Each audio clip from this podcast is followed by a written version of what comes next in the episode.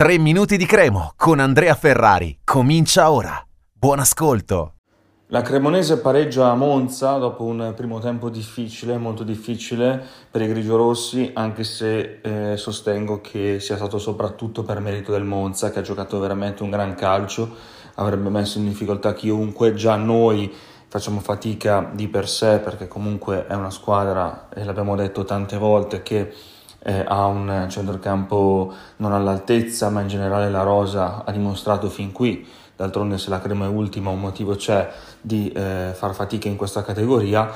Eh, il Monza però ha, ha, davvero messo in mostra grandi cose, grande tecnica, velocità, capacità di allargare sugli esterni velocemente, cambi di gioco, e, mm, imbucate perfette Carnesecchi ha salvato la partita in più occasioni nel primo tempo e poi quando una squadra, come quasi sempre accade nel calcio, non riesce a eh, mettere a segno,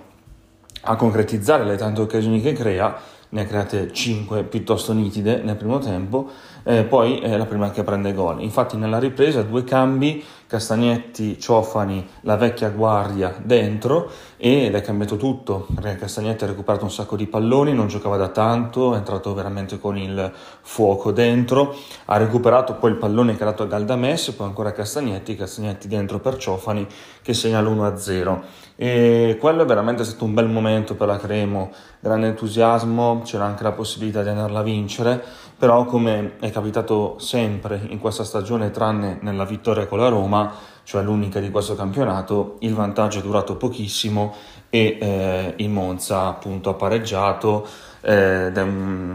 nasce tutto da una palla persa da da, da Ciofani, poi c'è stato anche un rimpallo sfavorevole, poi la palla dentro di Ciurria e dalla parte opposta eh, il buon Pickel che è stato schierato esterno a destra quando è stato tolto Sernicola, probabilmente anche perché già ammonito, ha lisciato il, il pallone. Carlos Augusto, che è uno dei migliori esterni del campionato, ha, ha calciato benissimo in diagonale e ha segnato il gol del, del pareggio e poi comunque la Cremo ha tenuto duro e ha portato a casa questo punto che per la classifica non vale assolutamente nulla. Eh, diciamo che almeno ti rialza dopo le due sconfitte consecutive con Sassuolo e Fiorentina e eh, ci, ha, ci ha, mh, diciamo che eh, ci apprestiamo a, a, vivere il compleanno della Cremonese, 120 anni anche i 30 anni dalla vittoria di Wembley con, una, mh, con un po' di serenità in più, neanche troppa, perché comunque ehm, complice anche la vittoria della Sampdoria sul Verona, la Crema è ultima in classifica da sola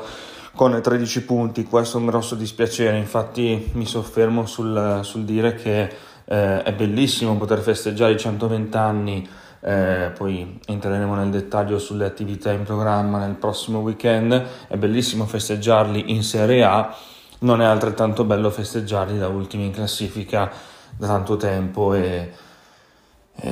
e niente, facciamo veramente fatica a fare punti e anche questa partita ne è stata la dimostrazione. Un saluto e forza Cremo. Per oggi 3 minuti di Cremo finisce qui. Appuntamento al prossimo episodio.